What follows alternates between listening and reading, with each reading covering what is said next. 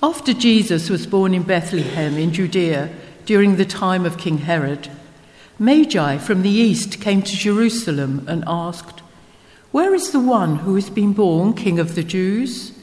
We saw his star in the east and have come to worship him. When King Herod heard this, he was disturbed, and all Jerusalem with him. When he had called together all the people's chief priests and teachers of the law, he asked them where the Christ was to be born. In Bethlehem, in Judea, they replied, for this is what the prophet has written. But you, Bethlehem, in the land of Judah, are by no means least among the rulers of Judah, for out of you will come a ruler who will be the shepherd of my people Israel. Then Herod called the Magi secretly and found out from them the exact time the star had appeared. He sent them to Bethlehem and said, Go and make a careful search for the child. As soon as you find him, report to me, so that I too may go and worship him. After they had heard the king, they went on their way, and the star they had seen in the east went ahead of them until it stopped over the place where the child was. When they saw the star, they were overjoyed. On coming to the house, they saw the child with his mother Mary, and they bowed down and worshipped him. Then they opened their treasures and presented him with gifts of gold and of incense and of myrrh. And, having been warned in a dream not to go back to Herod, they returned to their country by another route. Let us pray. May the words of my mouth and the thoughts and the meditations of our hearts and minds be ever acceptable in your sight, O Lord, our strength and our Redeemer. Amen.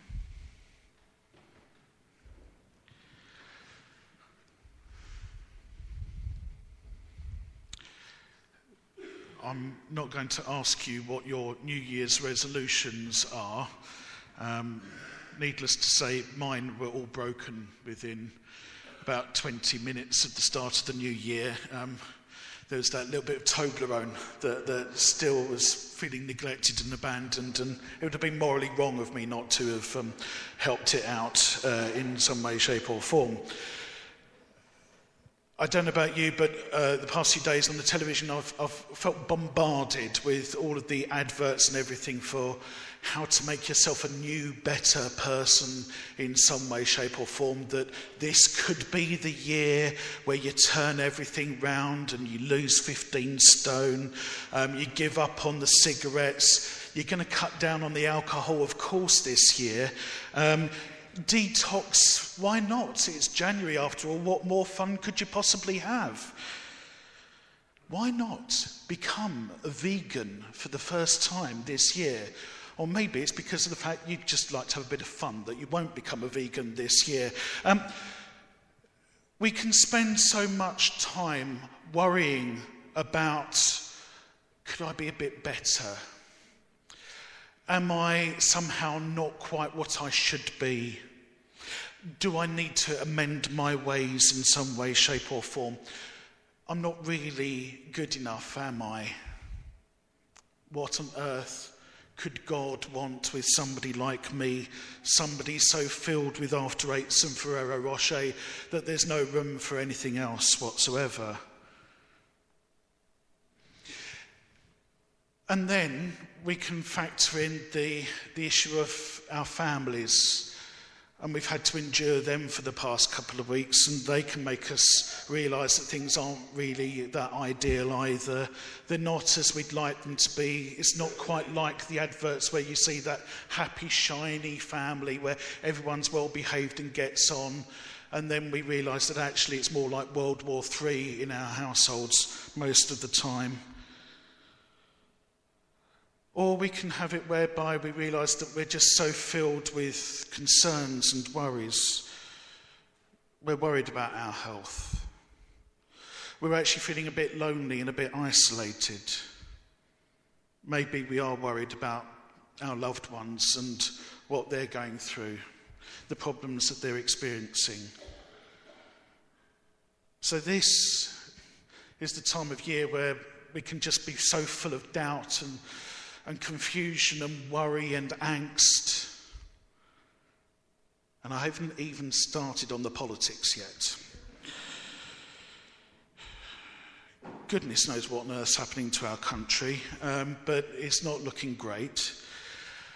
And let's be honest, not exactly the most stable person in the world has his finger on the nuclear button at this precise moment in the White House, and that could well be a source of worry for us all.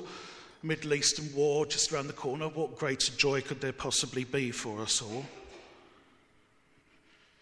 The rising levels of fear and hatred across Europe, seemingly unabated Nobody seems capable of stopping it. There is so much for us to worry about if we really want to. And I'd love to be able to assure you, in the way that Boris Johnson has apparently, that this is going to be the most marvellous decade in the history of our country. I'd love to be able to assure you, in the way that the advertisers and the marketing people do, that actually everything is going to be perfect and rosy and wonderful. But I can't promise that for us. And in the middle of this potential for self doubt and worry and angst and so on, we then have the covenant service. And it almost seems the wrong time.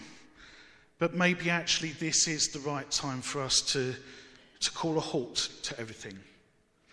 John Wesley, when he came up with the idea of the covenant service, it was there to be a, a, an intentional break for us to, to take that, that pull, to press that pause button, to think about where we're at. So often, those voices of self doubt and worry, they can almost paralyze us. You're never going to be good enough. You need to be that little bit better. If only you were a bit more like such and such a person, then God could use you. But the idea of the covenant service is that that's not the issue. The issue is that God can use us, even us, with our fears and our worries and our concerns. That God desperately wants us and wants to use us, flawed and broken though we might feel. That siren voice telling us that we need to be better, that we aren't good enough, is not the voice of God but rather is the voice of our own weaknesses and maybe our own cowardice as well. Years back, there was the um, standard question that the minister would ask you when he went round to do his pastoral visits. And it was always the question that struck fear into everyone's uh, heart and soul, and it was this how are things between you and God at this time? I'm going to ask that question of you. You don't have to answer, all right? But how are things between you and God at the moment? Um, uh, we can do the relate counselling approach to it all a bit later. Often, we forget that God is desperately in love with us. We focus too much on the God of wrath and the God of fear and we forget that God loves us completely and totally, and that that love never ever is going to fail. And in the covenant, what we're actually looking at is, is not so much uh, the marriage itself, not the, not the wedding vows, but maybe, if you like, the renewal of the wedding vows. Try and remember back to what it felt like when you first encountered faith and, and started wrestling with that relationship with God. In the same way, maybe think back to when you first fell in love and how ideal and marvellous it was, and how that person was the apple of your eye and never ever did anything wrong, and then you had to live with them, and then you realised the truth. Instead, try and think back to that start of that relationship that you had with God and the commitments and the promises that you made. God has been constant. God's love has never ever failed. God is there. And as part of a covenant, often we, we think a covenant is just a, a one way process, but the covenant is actually a two way process. We are making commitments today, but so too is God. God's saying, I'm going to stick with you and I'm going to be with you through thick and thin over the course of the coming year. The covenant is the means of grace by which we accept the relationship that we have with God. And then it's that grace that sustains and keeps us in that relationship. It's not the getting into the relationship with God, but rather the staying in it.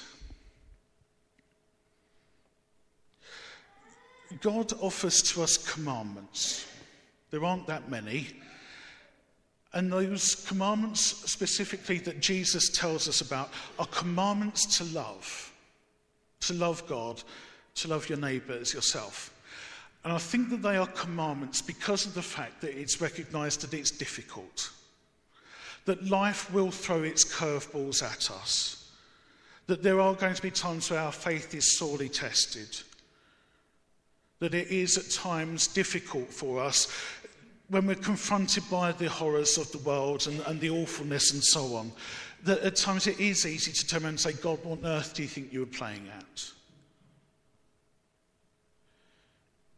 But they're commands to love because of the fact that actually it is tough, and occasionally we do need to be reminded of our obligations. But we are called to that loving relationship with God. So when Wesley writes the covenant service, it's there as this pause button.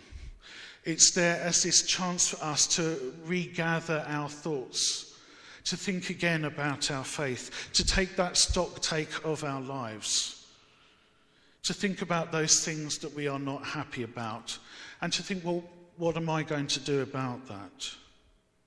The painful relationship, the concerns we have about church or our work life, our aches and pains, as well as our potential, our gifts, and our talents, all of them go into the melting pot at this precise moment. How can we offer everything that we are back to the God whose love for us is unconditional? Where we need to improve, God, give us the strength to do so. Where we need to rely on you more, give us the courage to do so. Where we need to use our gifts and our talents better, give us the wisdom to do so.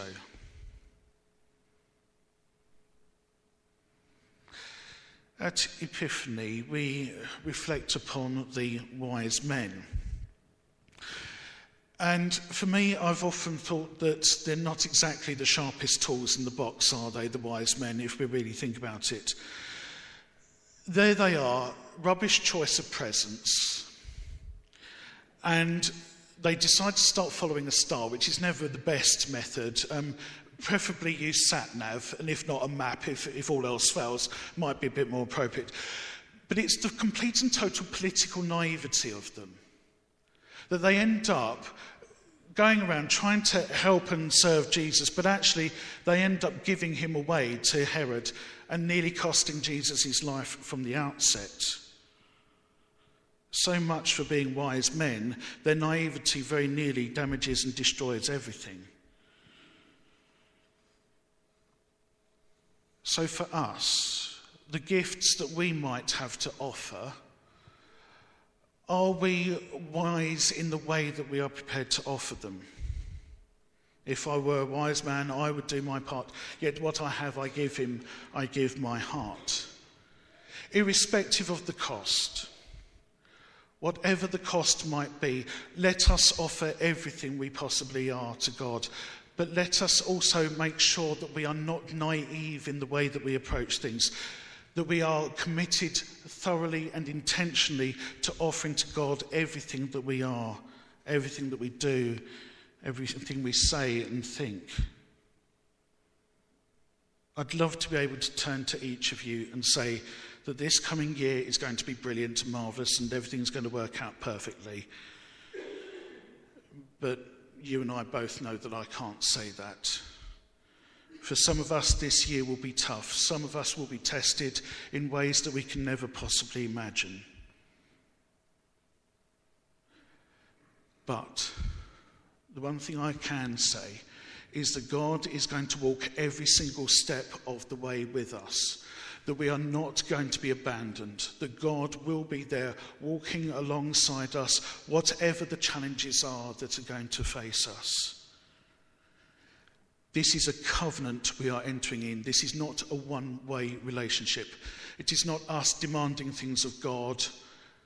It is God and us walking together. God's grace will be walking with us.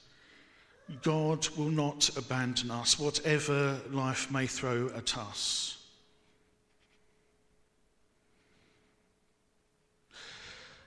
Years back, um, when I felt the call to ministry, um, I was on Holy Island. It was a, a MethSoc retreat, and the uh, Methodist chaplain laid down a challenge uh, to the MethSoc. We were an odd bunch of spotty students. Some were hoping to be social workers, some wanted to be teachers. Some of us, those of us who were doing theology, didn't know what we were going to be employable in. Um, and basically, we gathered together on Holy Island, and he laid down a challenge for us. He said, This country has spent a lot of money on your education. He said, You've all got gifts and talents. You are all young. You have a life ahead of you. What are you going to do with your education, with the gifts, with the talents, with the skills you have? He said, Because the one thing you don't want is at the end of your life to look back and think, I haven't truly lived. You, as people who are Christians, this was part of the challenge, you are to try and make the world a better place. So he then sent us off for three hours to think what was God calling us to? What was to be our purpose? I'd like to offer a similar challenge to each of you now. Those of you who think you might be towards the end of your life and so on, God's still got a purpose for you. What are you going to do with all that God has given to you? how are you going to be able to look in the mirror and say, Yes, I have done good? I have helped to make the world a better place. I have served my Lord and Master faithfully and honourably. God is working his purpose out, and he's using each of us for that very task. But he's not abandoning us. God will be walking with us through this coming year. The times might be bleak. We might not have many days left. Our time on this earth might be short. But what is it that God has called you to? What is God calling you to now? And whatever it is that's getting in the way of you responding to that fully, deal with that over this coming year.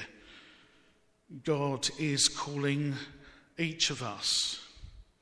So, what is that cause of injustice that you particularly are concerned about? Well, what are you going to do about it this coming year?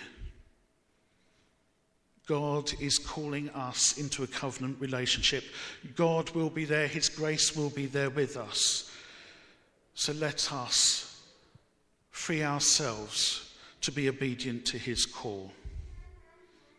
Tonight, as a community, we will be gathering here to share with Ben and to thank God for, for Ben and for his willingness to respond to God's call. What is God calling you to? It might be to local preaching. It might be to being a steward here in the church. It might be to being involved in, in a, a charity project or being a school governor or something else. It might just be that God's calling you to look at those things that are concerning you, those, those parts of your family life that are a concern, and to address those this coming year. What is God calling you to? We enter into the covenant because we are fully into a relationship with God, a God whose love for us is unconditional and never fails. So let us therefore have that as our bedrock for this coming year the knowledge and security of God's love, so that we may now be free to live out God's purpose here and throughout the world. Amen.